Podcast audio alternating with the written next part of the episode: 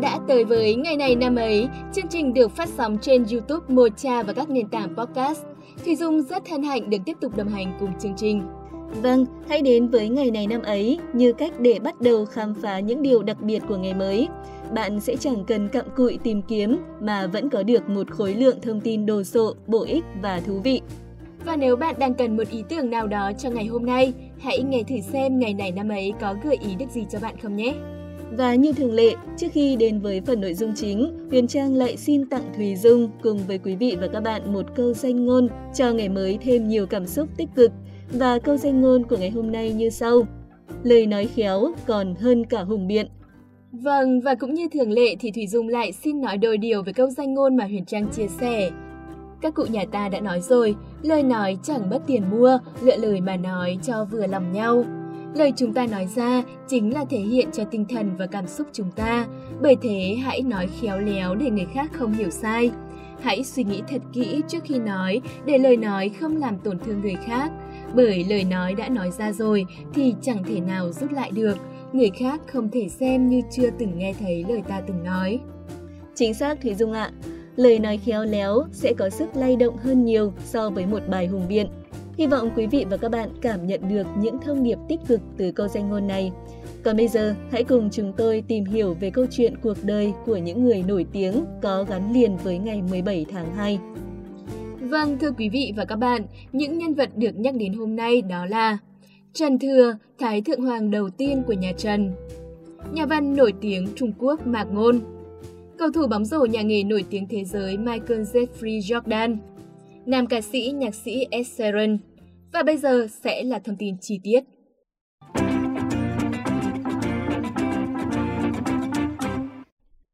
Thái Thượng Hoàng Trần Thừa mất ngày 17 tháng 2 năm 1234.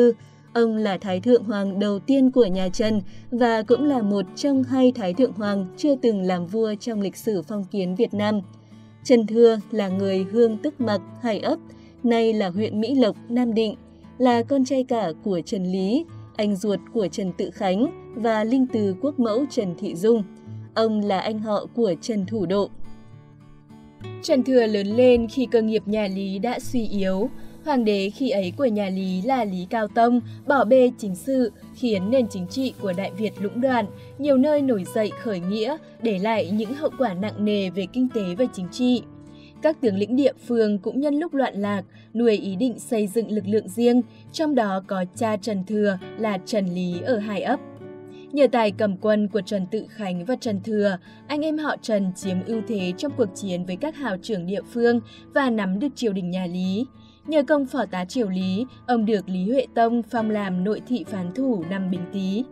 Năm 1223, sau khi Trần Tự Khánh mất, ông được Lý Huệ Tông phong làm thái úy phụ chính, cùng với em họ của ông là Điện Tiền chỉ huy sứ Trần Thủ Độ thao túng triều đình.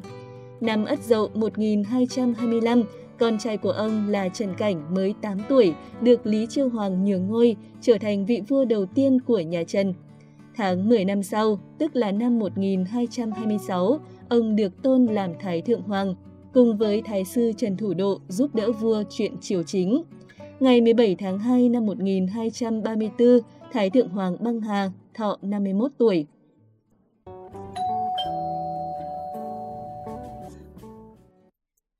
Chúng ta cùng chuyển sang thông tin về nhân vật tiếp theo.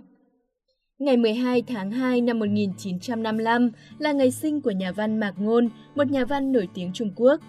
Ông đã từng được thế giới biết đến với tác phẩm Cao Lương Đỏ, đã được đạo diễn nổi tiếng Trương Nghệ Mưu chuyển thành phim. Bộ phim đã được giải cành cọ vàng tại Liên hoan phim Cannes năm 1994. Ông được trao giải Nobel Văn học năm 2012.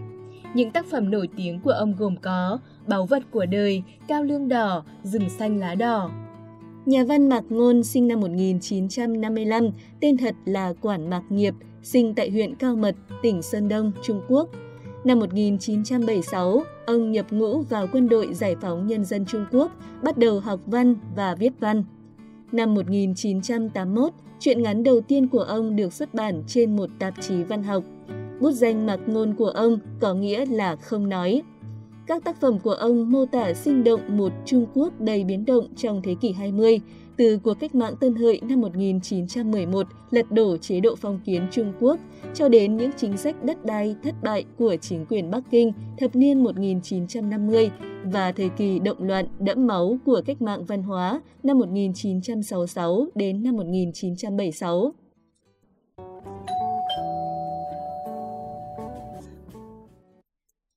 Chúng ta cùng chuyển sang thông tin tiếp theo. Cầu thủ bóng rổ nhà nghề người Hoa Kỳ nổi tiếng thế giới Michael Jeffrey Jordan sinh ngày 17 tháng 2 năm 1963. Anh được xem là một trong những cầu thủ bóng rổ vĩ đại nhất mọi thời đại, một trong những ấn tượng lớn nhất trong cộng đồng thể thao ở thời đại của mình và là người đã đem lại sự phổ biến rộng khắp môn bóng rổ của NBA ra toàn thế giới trong thập niên 1980 và thập niên 1990. Michael Jeffrey Jordan sinh ngày 17 tháng 2 năm 1963 tại Brooklyn, New York, USA.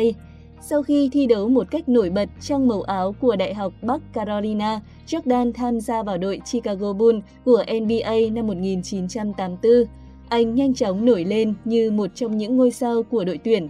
Năm 1991, anh chiến thắng và đạt được danh hiệu vô địch NBA lần đầu tiên với đội Bulls và tiếp sau đó là các danh hiệu vô địch năm 1992, năm 1993. Cho dù Jordan ra đi khỏi NBA một cách đột ngột vào tháng 10 năm 1993 với tuyên bố giải nghệ ở tuổi 30 để theo đuổi sự nghiệp bóng chày, anh đã trở lại với Bull vào năm 1995 và dẫn dắt đội chinh phục thêm các danh hiệu vô địch vào các năm 1996, 1997 và 1998 Jordan giải nghệ lần hai vào năm 1999, nhưng anh lại quay về với NBA sau hai mùa giải một lần nữa, với tư cách là cầu thủ của đội Washington Wizards từ năm 2001 đến năm 2003. Thành công cá nhân của Jordan đã thực hiện được bao gồm 5 giải thưởng cầu thủ xuất sắc nhất trong một mùa giải của NBA, 10 lần được chọn vào đội hình chính của tập hợp các ngôi sao của NBA, 9 lần được vinh dự chọn vào đội hình chính của đội hình phòng thủ tốt nhất, 14 lần tham dự thi đấu All-Star, đội hình thi đấu giữa các ngôi sao miền Đông và miền Tây của Mỹ, cùng 3 lần đạt cầu thủ xuất sắc nhất trong trận All-Star, 10 danh hiệu ghi điểm, 3 danh hiệu về tranh cướp bóng và giải thưởng cầu thủ phòng thủ hay nhất năm 1988. Năm 1999, anh được kênh truyền hình thể thao nổi tiếng ESPN bình chọn là vận động viên Bắc Mỹ vĩ đại nhất thế kỷ 20.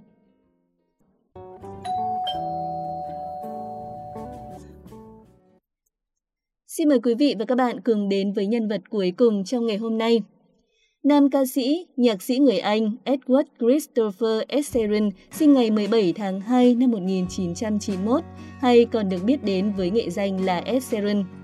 Chàng trai sinh năm 1991 từng chia sẻ rằng anh luôn bị trêu chọc và bắt nạt bởi màu tóc đỏ của mình.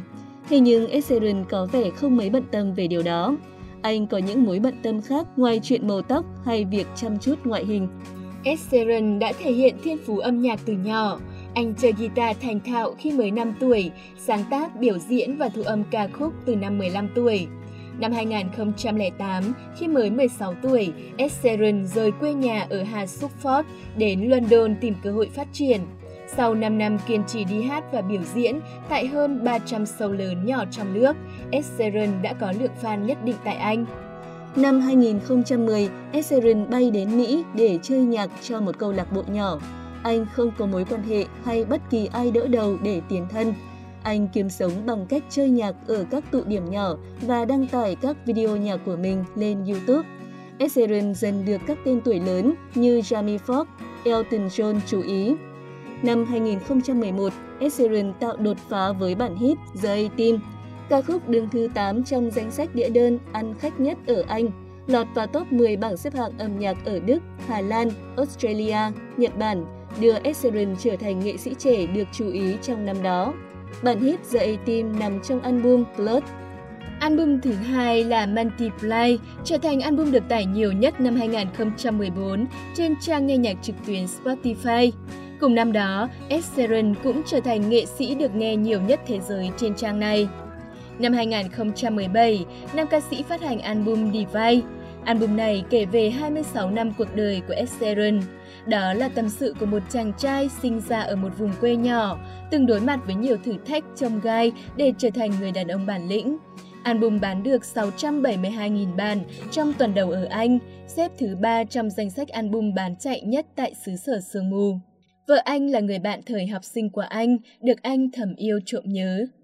Quý vị và các bạn thân mến, thông tin vừa rồi cũng đã khép lại ngày này năm ấy hôm nay. Rất cảm ơn quý vị và các bạn đã đồng hành cùng chúng tôi trong những phút vừa qua. Bây giờ thì Huyền Trang và Thùy Dung xin được nói lời chào tạm biệt. Hẹn gặp lại quý vị và các bạn trong chương trình lần sau.